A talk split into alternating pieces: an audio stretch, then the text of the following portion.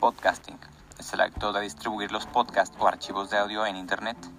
Es el proceso de crear una grabación de audio y hacerla disponible en formato digital. Procrastinar. Posponer o aplazar tareas, deberes y responsabilidades por otras actividades que nos resultan más gratificantes, pero que son irrelevantes. Podcastinando. Es el podcast para quien tiene algo mejor que hacer escuchar un podcast.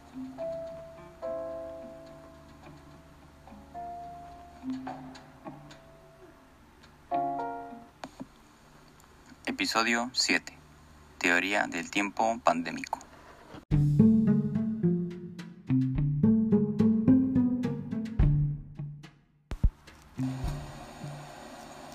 Hola, soy Ernesto del Toro y te doy la bienvenida al episodio número 7 de Eh, gracias nuevamente por tu atención y por tu interés y sobre todo por tu tiempo, ¿no? Este, que decides invertir el tiempo en, escucharme y ahorita en verme. Como ves tenemos efectos especiales, tenemos producción, algo. Eh, para, el motivo es eh, un poco de manera ilustrativa, ya vas a ver. Y hablando de tiempo, esta, este tiempo que estamos viviendo eh, me dio, me trajo un recuerdo y este recuerdo me dio una idea. Y mm, primero te platico el, bueno, comentamos el recuerdo y después te platico la idea, ¿no? Pero primero vamos a ver un, un clip. La continuidad del tiempo ha sido interrumpida creando esta, esta secuencia de eventos resultando en esta realidad alterna. Más claro, Doc. Sí, sí, sí, sí, déjame ilustrarlo.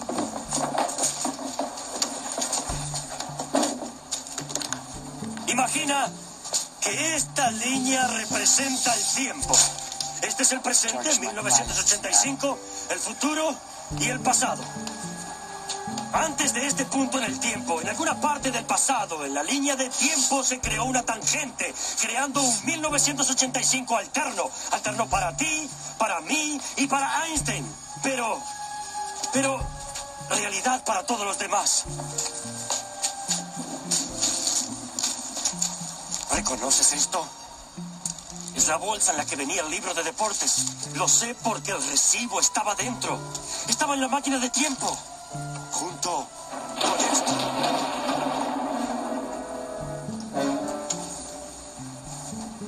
Es el bastón de Biff.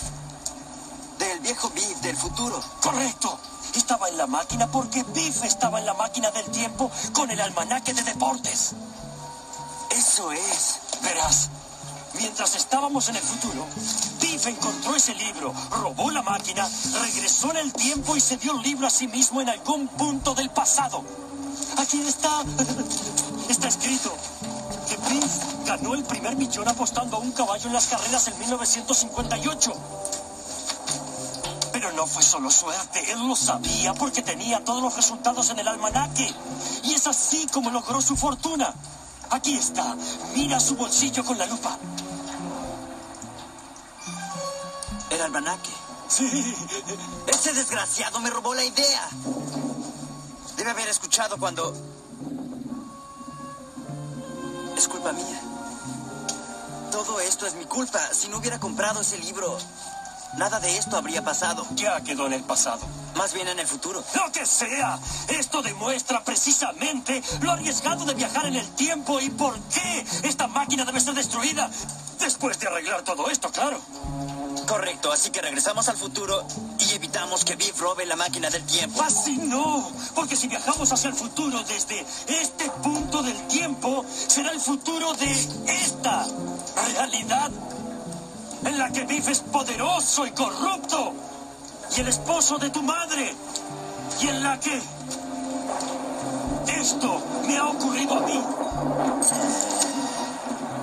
Emmett Brown en el manicomio.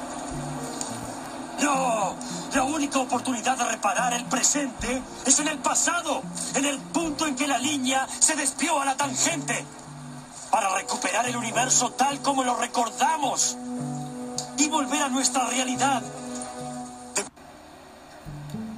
Estoy casi seguro que sí recuerda ¿no? esta, esta escena de la película Volver al Futuro 2 de 1989, en donde bueno, estaban los dos personajes, Marty McFly y, el Dr. Brown, teniendo ahí una, una mala experiencia ¿no? con su presente, que se modificó por una, un evento del pasado, ¿no? pero generado por cuestiones del futuro. Eh, en, esta, en esta escena, eh, mientras explica eh, el Dr. Brown por qué están así, la idea solucionarlo todo de Martin, Martin McFly, es volver al futuro para evitar ¿no? este, que Biff, el antagonista, tome el almanaque y tome la, la máquina del tiempo. ¿no? el, el Dr. Brown, por su parte, le hace ver que, pues, que esa no es la manera, que tienen que regresar al pasado y evitar que Biff se entregue el, el almanaque, ¿no? Y entonces eh, sucedan eh, todas estas cosas que, que sucedieron, ¿no? Para así poder arreglar su presente. Y esta escena me dio una, eh, una bueno, sí, esta escena que recordé, me dio una idea algo, ¿cómo te podré decir? como algo que haría Slavoj Zizek, eh, hablando pues del tipo de ejemplos que él da con las películas, ¿no? Y voy a hacer algo parecido, ¿no? A ver si me salía. Ya me dirás tú si me salió o si no, ¿no? Eh, entonces, eh, en esta escena hay la, la, opción de los personajes de, de, viajar al futuro o al pasado, ¿no? Entonces, ahorita en esta época pandémica, yo lo veía, me, recordaba este, me recordaba las situaciones que están ocurriendo, ¿no? Hay personas que eh, eh, piden volver a la normalidad mm, o regresar a su normalidad, ¿no? Y hay personas que, bueno, quieren que esto ya termine para poder, este, eh, retomar, ¿no? Este, sus cosas pendientes que tienen ahorita. Entonces, en esta decisión de ir al futuro o al pasado, hay una especie de, división también en, nuestra, de nosotros, ¿no? Como personas. Por ejemplo, hay personas eh, sí van a poder regresar al pasado de alguna manera, es decir, eh, retomar o regresar a la normalidad, ¿no? Eh, lo hemos escuchado mucho en, redes sociales sobre todo, pero en, radio y en televisión también, hay que regresar a la normalidad.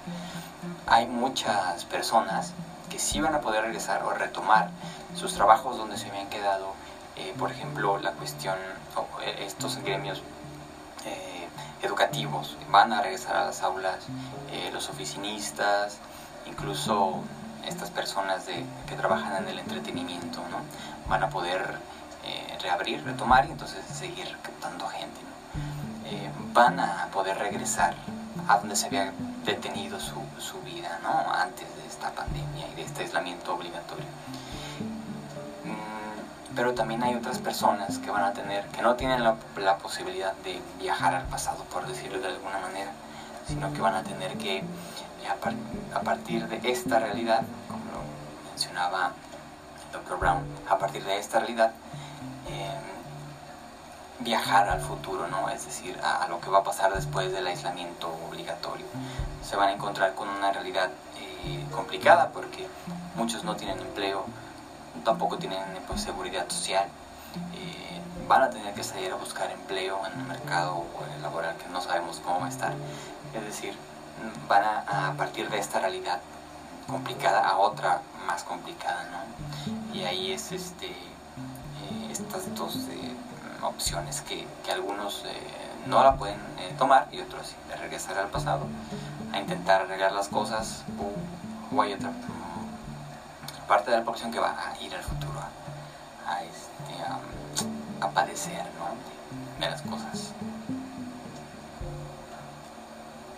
Pero aquí también hay algo a considerar y es que, los que puedan viajar a, los que puedan hacer este viaje al pasado, a su pasado, eh, eh, se van a encontrar con, eh, bueno, a diferencia de la película, se van a encontrar con que su pasado también cambió, se modificó eh, van a encontrar que eh, ya no es lo mismo, ¿no? porque la pandemia tuvo la pandemia del presente tuvo un efecto retroactivo, ¿no?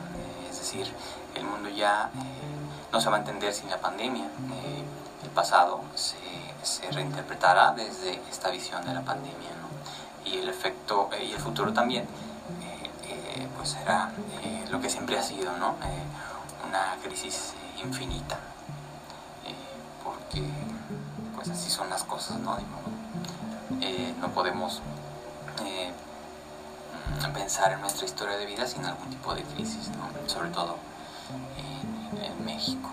Eh, en esta eh, actual pandemia eh, muy, muy grave, pues todo el tiempo, todos los días hay, hay infectados, hay enfermos y muertes sobre todo, ¿no? pero también pérdidas de empleo. según el diario el economista, el economista, hasta el día 8 de abril de este año, en México se habían perdido 346.878 empleos y 16 millones de empleos en, Estados Unidos. O sea que estas eh, personas desempleadas eh, tendrán que viajar al futuro desde esta realidad. ¿no? habrá quienes podamos eh, regresar a nuestro pasado y a ver cómo lo encontramos. ¿no? Y ya, pues era todo, era la idea que te quería platicar. Ahí me comentarás qué te pareció, mm, si agregarías o le quitarías algo, si es pertinente o no.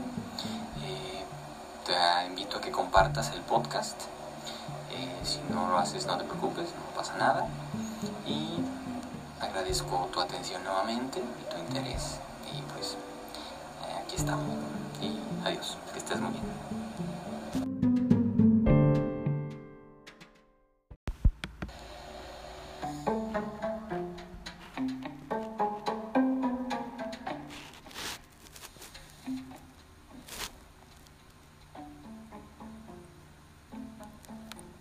Este episodio llegó a su final y tú y yo ya podemos continuar con nuestras obligaciones. Espero que me prestes tu atención en el próximo episodio. Y si tus obligaciones son muy agobiantes, te invito a ingresar a enestodeltodo.wordpress.com y que leas alguno de los ensayos que ahí publico. Hasta luego.